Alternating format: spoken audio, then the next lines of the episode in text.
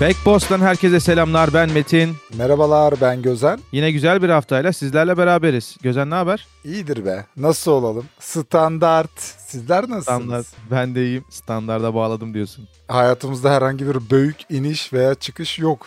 O yüzden standart diyoruz. Hayat içerisinde zaten büyük inişler çıkışlar öyle bir anda olmuyor ya açıkçası. Ya ben bu arayışlara çok şeyim takılıyorum. Daha dün bir sohbete böyle kulak kabarttım. Orada konuşuluyordu. Yani işte bilmem kim şöyle mutlu böyle mutlu falan da yani bu mutluluk olayına insanlar çok takılıyor biliyorsun. Takılmamak lazım böyle şeylere. Ya, bir mutluluk gün bir seçim. Ben öyle düşünüyorum. Değil aslında. Ben öyle düşünmüyorum da uzun bir mevzu. Hiç bunlara girmek istemiyorum. Aynen. İnşallah ilerleyen zamanlarda başka bir podcast yap, yaparsak bunlara değiniriz. Olur neden olmasın. Güzel konularla beraberiz. Uzaydan yere, yerden uzaya. Bugün sana sormayı düşünüyorum açıkçası uzaya gitmek ister misin diye.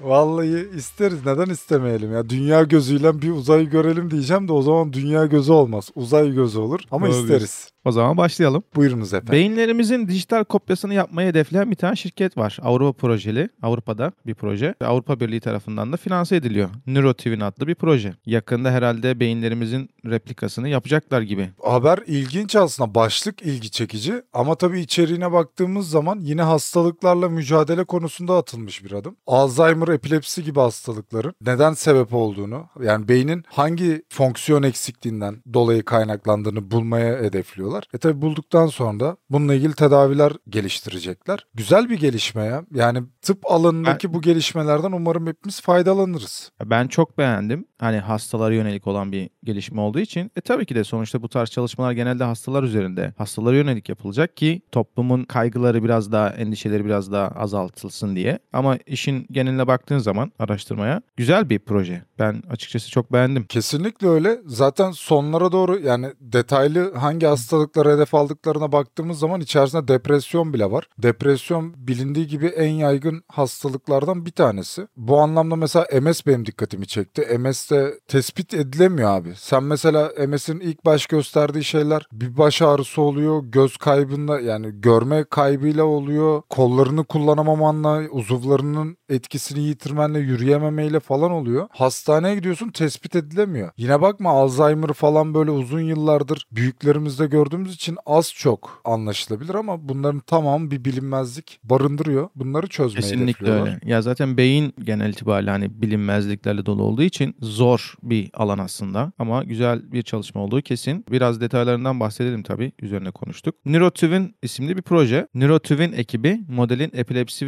ve Alzheimer hastalığı da dahil olmak üzere nörolojik bozuklukların tedavisinde dürtülerin etkilerini tahmin etmek için kullanabileceğini, kullanılabileceğini umuyor. Yani böyle baktığın zaman baya baya iyi bir araştırma olacak. Evet araştırma dediğim gibi herkesin ulaşmasını isterim. Çünkü bunlar gerçekten tüm dünyada büyük problemler. Benim mesela anneannem hala yaşıyor ve Alzheimer hem de çok uzun zamandır. Ha, Bu tarz olsun. geçmiyor maalesef. Yine de teşekkürler.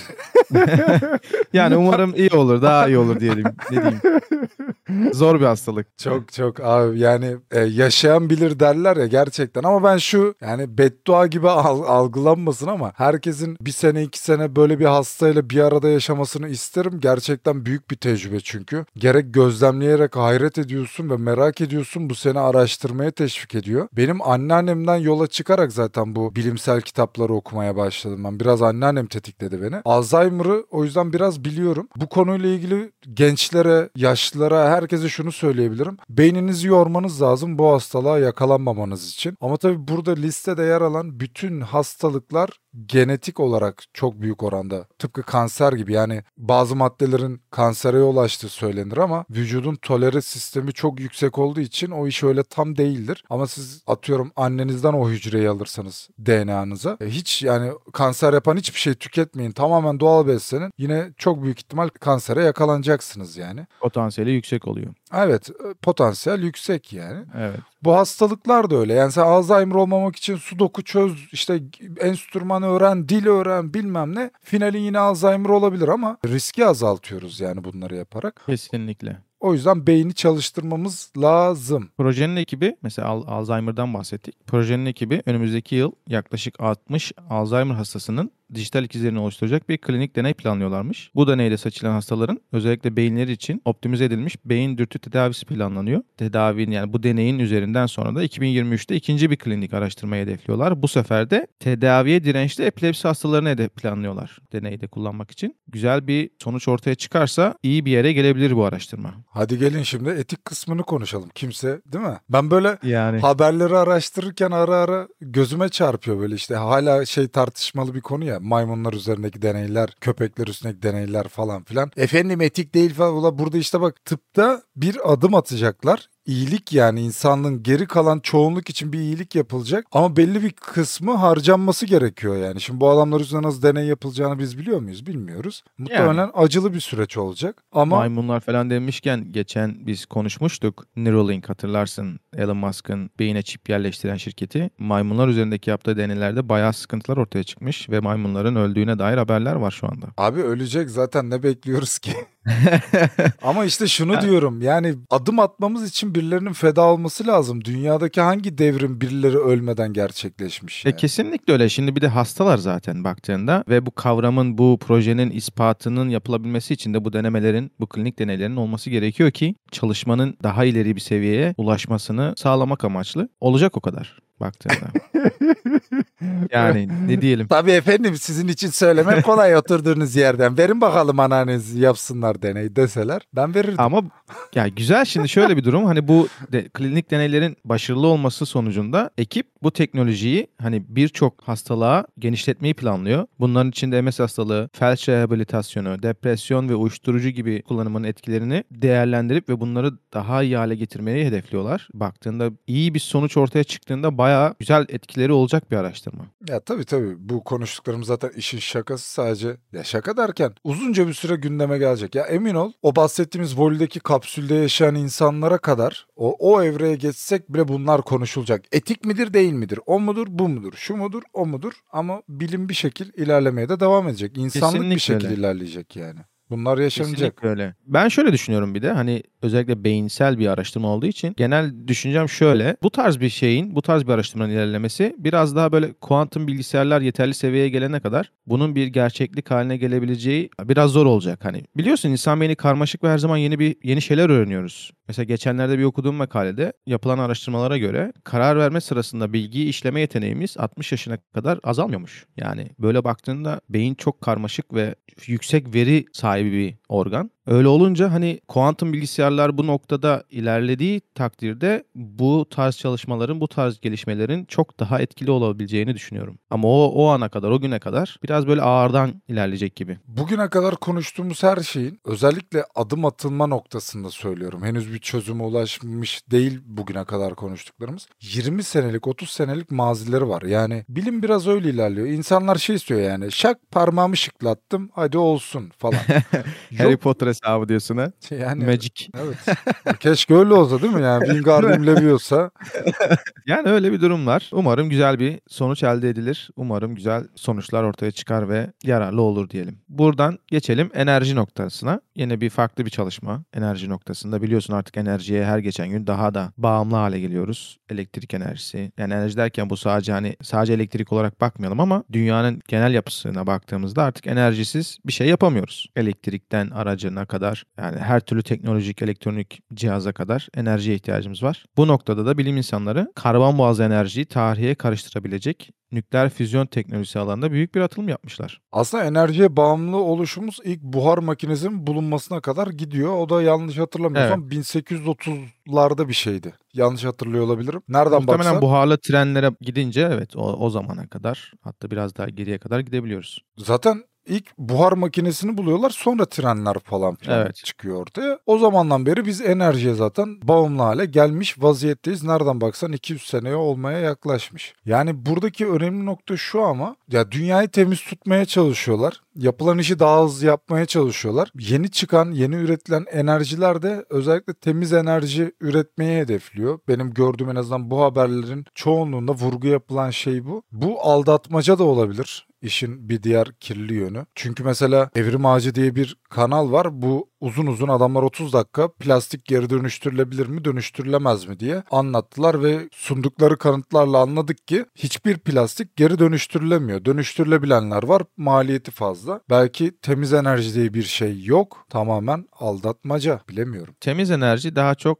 biliyorsun rüzgar gülü, okyanuslara kurulan ya da yüksek yerlere kurulan rüzgar gülleri temiz, enerji. Bir de güneş panelleri biliyorsun. Onlar daha temiz enerji olarak görülüyor. Ki zaten bazı kuruluşlar bu nükleer füzyon çalışmalarına karşı Greenpeace gibi. Çünkü bunlara yapılan yatırımların aslında yenilenebilir temiz kaynaklı enerjilere harcandığında yeterli enerjiyi bize sağlayacağını düşünüyor bu gruplar. Ama işin özünde baktığında yapılan çalışmada çok yüksek seviyede bir enerji ortaya çıkarmayı başarmış araştırma ekibi ve farkı şu bilirsin nükleer reaktörler var günümüzde. Onlar da aslında kısmen temiz enerji ama onlara nazaran bu nükleer çalışmada herhangi bir sera gazı salınma durumu olmuyor ve rad- radyoaktif bir etki yok. Haliyle daha temiz. Günümüzde mesela güneşte oluşan enerjiyle hemen hemen aynı enerji potansiyeline sahip bir sistem. Evet ama şu an için inşa edilen bu nükleer füzyonda bak şöyle şimdi daha geçen gün e, Amerika ile Rusya kafa kafaya geldiler ama bu projenin içerisinde Fransa'nın güneyinde inşa ediliyor. ABD'si, Çin'i, Rusya'sı, Avrupa Birliği yani herkes var için içerisinde. 2050 yılına kadar günlük hayatta kullanılabilecek pratik nükleer füzyon enerjisi üretebilmekte hedefleniyormuş. Ama şu aşamada çok geridelermiş. Yani 5 saniye boyunca 59 megajül enerji üretebilmişler ama 97'de ürettikleri enerjinin iki katına tekabül ediyormuş bu da. Ama Hatta tabii fazlasına neredeyse. şu aşamada yetersiz diyorlar. Zaten hedef de 2050'ymiş. Yalnız ben fotoğraflara falan baktım da yani Çok müthiş garip değil mi? müthiş bir mühendislik lan bu. Yani Evet.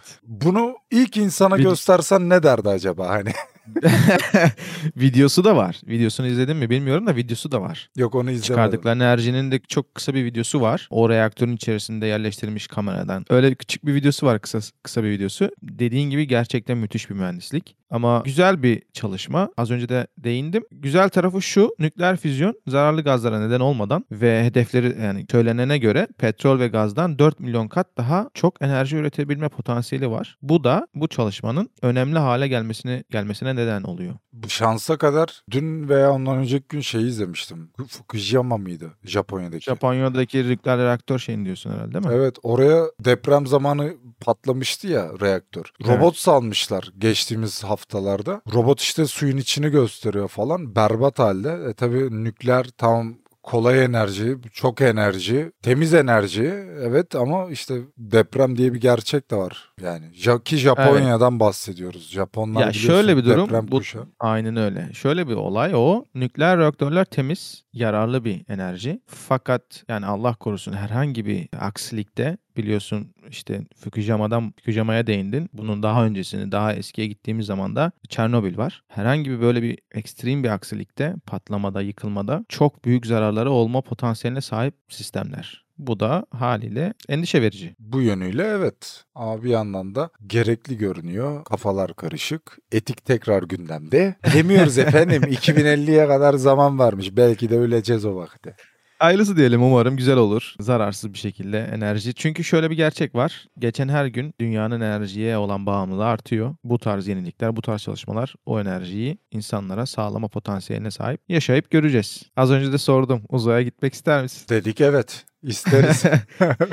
450 bin dolardan biletleri açmışlar. Yarasın. Ben bunu dün sana ucuz demiştim hatırlıyorsun değil mi? Evet. Sen de bana anlatmıştın. 8 sene hiç para harcamadan anca alabiliyorum falan diye. Ben o zaman anlamıştım yani evet. 450 Yani- bin 450 bin TL ile kafasına düşününce ucuz geliyor da tabii yani o muhtemelen Türkiye bunu yapıyor olsa 450 milyon TL gibi bir para olacaktı o. Yani dolar bazında hesaplarsam bilmiyorum şu an 450 bin dolar neye tekabül eder ama büyük bir para. Az bir para değil. Richard Branson'ın sahibi olduğu Virgin Galactic geçtiğimiz yıl yazın uzaya çıkmayı başardılar bunlar. Bir uzay seyahati baş- yapmayı başardılar. Yeryüzünden 100 kilometre yüksekliğe seyahat ettiler. 90 dakika bir 90 dakika süren bir yolculuk yaptılar ve sorunsuz bir şekilde inmeyi başardılar. Sonrasında uzay seyahatlerini gerçekleştirebilmek için bilet fiyatlarını da açıkladı şirket ve geçtiğimiz gün 16 Şubat'ta biletleri de satışa sundular. Yalnız biletler tek tek koltuk, çoklu koltuk ve her şey dahil olarak farklı paketler halinde açıldı. Ve seyahat edecek yolcular paketlerden de seçim yapabilecek bu hali, haliyle. Bilet fiyatları ise 450 bin dolardan başlıyor.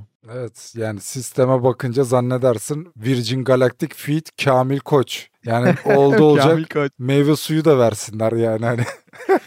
Muavin geldiği zaman bir de şey hani ben seni görmüyorum gibi böyle bir taklit de yaparlar. Ha, yani Diye tam fark etmedim ben seni ya uyudum falan hesabı. sistem tam o yani. Bir de ama burada şöyle bir şey var 150 bin dolar depozit yatırıyorsunuz önce. Evet. O para yanıyor mu acaba? Hani düşünsene Virgin Galactic şey diyormuş. Ya ya hava yağmurlu gidemiyoruz işte atıyorum. Şu an aklıma örnek gelmedi. O para yanıyor mu acaba? Geri ödüyorlar mı onu? Öyle bir durum olmaz. Muhtemelen ertelerler uçuş şeyini. Herhangi bir durumunda ertelemesini yaparlar. Ve biliyorsun 150 bin dolar depozitoyu verdikten sonra da uçuş gününe gelmeden önce üç- kalan 300 bin doları da ödemeleri gerekiyor. Ha bu arada 450 bin dolardan başlıyor. Paketler farklı olduğu için bu 600 de olabilir, 700 bin dolar da, ola- 700 bin dolar da olabilir. Bilmiyoruz şu anda. Açılış fiyatı bu. Değer. Yani benim ben zengin bir adam olsam böyle bir şey deneyimlerdim. Muhtemelen Yani mi- deneyimleyecekler ama Milyoner olursan neden olmasın? Yani denenir kesinlikle deneyimlemek güzel olur. Roger ilk başta şöyle bir şey dikkatimi çekti benim. 2007 yılında 200-250 binden açmışlar bilet fiyatlarını. Yıllar içerisinde 600 civarında bilet satmışlar. Yani aslında baktığın zaman aradan geçen süreyle çok az bir bilet satışı görünüyor ama e tabii şimdi uzaya gitmekten bahsediyoruz. Yani şimdi şeyin de görselleri uçağı andırıyor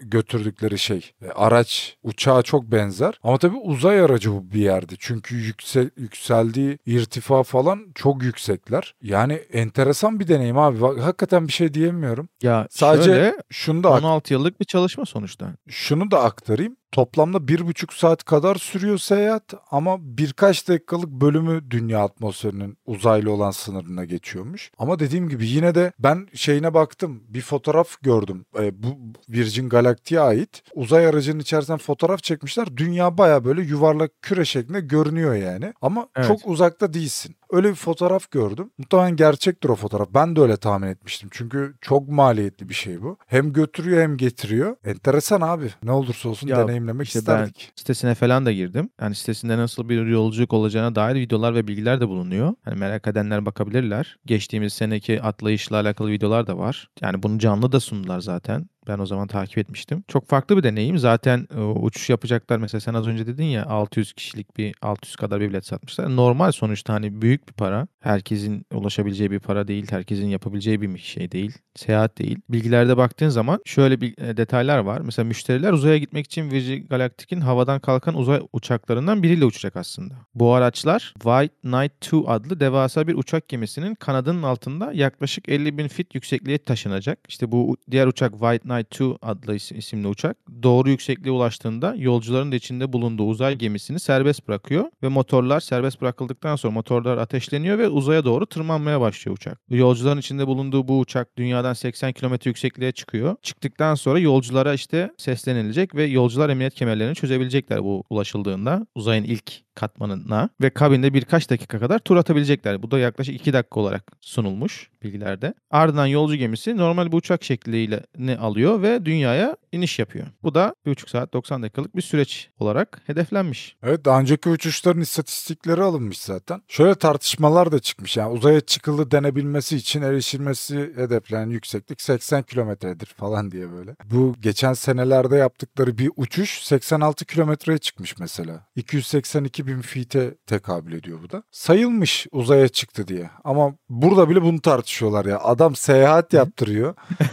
yani inanılmaz. Sanki New York, Los Angeles, yok İstanbul, Adana. Ya Abi bilim arkadaş, bilim adam- insanları da çok tuhaf ya. Yani bunu düşünsene. Biz işte başka şeyler tartışıyoruz ama çok benzer aslında tartışma biçimi. Bunlar da öyle yani. Öyle uzaya çıkılmaz efendim. Yanlış çıkıyorsunuz uzaya falan diye böyle birbirlerine çemkiriyorlar. İlginç tartışmalar oluyor olmuyor değil kesinlikle. Ama sonuç olarak farklı bir seyahat. Yani durumu olanların deneyimleyebileceği bir güzel bir seyahat gibi duruyor. Kesinlikle gibi görünüyor. abi. Yani, Çok yani isterdim denemek ya. isterdim yani açıkçası. Çünkü çıkıldıktan sonra sen dedin ya kemerleri çözüyorlar falan. Evet. Önceki videolara baktım ben. Baya yer çekimi de gidiyor yani. Yer çekimi Evet, kayboluyor. minimal, mi- aynen minimal gravity diye bir tamamen yer çekimini kaybetmiyor ama şey oluyorsun. Havada Ha, durabiliyorsun videoda. yani. Havada durabiliyorsun aynen. E yeter abi. Daha var. ne yani? Bize yeter. Farklı. ya bir de hani dünyayı oradan görmek gerçek gözle o mavi küreyi kısmen görmek farklı bir deneyim ya. Kesinlikle abi. Yani uçakla seyahat ederken hiç türbülansa girdiniz mi? Hani böyle yoğun bir türbülanstan bahsetmiyorum da işte fırtına bulutuna denk gelip de böyle uçak bir sallantıya girer falan ya. Ben Evet. çok sayılı uçağa binmeme rağmen bir kez yaşadım onu. Yani orada bile vücudum öyle bir adrenalin pompaladı ki böyle kaslarım yırtılacak zannettim. Yani sanki uçağı böyle elimle tutup ben uçurabilirmişim gibi falan hissetmiştim. Bu bahsettiğin dünyayı gerçek gözle uzak mesafeden gördüğüm zaman ki o adrenalin nasıl bir şey yaşatırdı bana gerçekten. Böyle hayal ettiğimde bile avuç içlerim terliyor yani. Müthiş bir şey. hakikaten. Adrenalin, adrenalin güzel bir şey. O yüzden ekstrem sporları severim mesela. Çok yapamasak da biliyorsun adrenalin sana hayatta yaşadığını hissettirir. O yüzden farklı bir deneyim olacaktır kesinlikle. Dedikten sonra uzayla devam edelim o zaman. Biliyorsun bizim bir, bir buçuk yıl önce Türkiye Uzay Ajansı kuruldu. Yani çalışmalarını çok takip edemiyordum aslında. Hani çok bilgi sahibi değildim fakat geçtiğimiz günlerde bir haber gördüm ve dikkatimi çekti. Seninle de paylaştıktan sonra biz de konuşmaya değer bulduk. Her yıl düzenlenen Uluslararası Uzay Kongresi'nin 2025 yılında İstanbul'da düzenlenmesi için düzenlenmesi için Türkiye Uzay Ajansı başvuruda bulunmuş. Hayırlısı olsun. Öncelikle hatırladığım kadarıyla bu bilgi doğru değil. Yanlış hatırlıyor olabilirim ama çok komik bir yıllık bütçe vermişlerdi Türk Uzay Ajansı'na. Hatırladığım kadarıyla 35 milyar mı? 12 milyar mı? Yani çok komik. Yani diğer ülkelerin verdiği paraların mi? dışında. Tabii canım TL ne? Turkish dinar. Ya bilmiyorum. Böyle komiklik olarak falan dediğin zaman benim bir ara bahsetmiştim hatırlarsın belki. Sevdiğim bir dizi vardı Netflix'te Space Force. Yeni sezonu gelmiş. Orada da böyle bir olaylar oluyor falan. Uzay ajansının ödeneğini kesiyorlar %50 düşürüyorlar falan. Şeydeki işte binadaki bütün her şeyi atıyorlar işte alınıyor falan böyle. İlginç şeyler komik baya şimdi öyle deyince aklıma o geldi. Yani o, o, o kadar o, o miktarlarda nasıl bir çalışma nasıl bir başarılı bir beklenir emin değilim. Neyse bunu söylediğimiz için bir örgütle bağlantımızın olduğu iddia edilebilir şimdi. Bunları söylemiyoruz. Diğer nokta İstanbul'da yapılması mümkündür. Şöyle mümkündür. Biliyorsun Elon Musk geldi yakın zamanda. E, Cumhurbaşkanı ile falan görüştüler böyle fotoğrafları falan. En Ee, son şu Starlink atışında Türkiye'ye yardımcı olması noktasındaki durumundan diyorsun değil mi? Gelmişti onu mu? Evet evet. Yani aslına bakarsan bu konularda mesela TOG CES'te yer aldı falan. Bunlar öyle şey değil abi. Yani konferans İstanbul'da yapılabilir. Ben buna uzak değilim. Mesela İstanbul'da evet düzenlenebilir. Zaten her yıl bir düzenlenen bir şeymiş, etkinlikmiş aslında. Her yıl Uluslararası Astronot Federasyonu üyesi ülkelerin birinin ev sahipliğinde düzenlenen bir etkinlik. Türkiye Uzay Ajansı da Ekim 2021'de Uluslararası Astronot Federasyonu'na katılmış ve Uluslararası Uzay Kongresi için yarışacak adayların henüz tamamı açıklanmadan açıklanmamış ve İstanbul'a rakip olabilecek adaylar da var tabii. Bunların içerisinde Rusya ve Çin de yer alıyor. Bu 2025 için yapılacak oylamada e, önümüzdeki sene Paris'te düzenlenecek kongrede gerçekleştirecekmiş. Umarım alabilirler diyelim. Güzel bir itibar olur Türkiye için ve güzel bir etkinlikte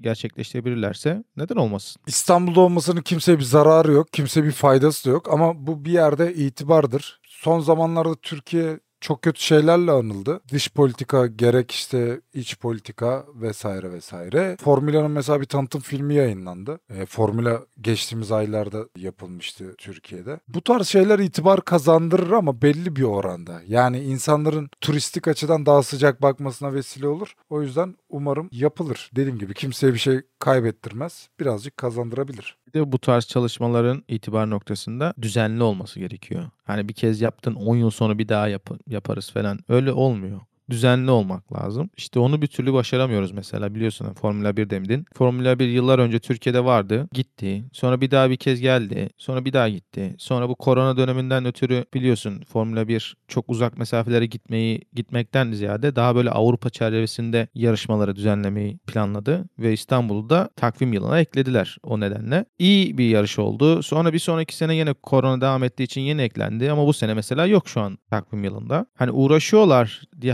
haberler var ama biliyorsun hani bunlar hep para sonuçta. Bunun sürekliliğini sağlayabilse biraz daha Türkiye e tabii ama işte Türkiye'nin para birimimizin değer kaybetmesi bu sürekliliği de sağlanmasında bayağı bir zorluyor. Öyle maalesef ya bu konular uzun ve derin konular. O yüzden girmemek en iyisi. Aynen öyle. Evet bu haftada konularımızın sonuna geldik. Bizden bu haftalık bu kadar. Umarım keyifle dinlemişsinizdir. Metin sana teşekkür ediyorum. Dinleyenlerimize teşekkür ediyorum. Bir dakika efendim sözümü kesemezsiniz.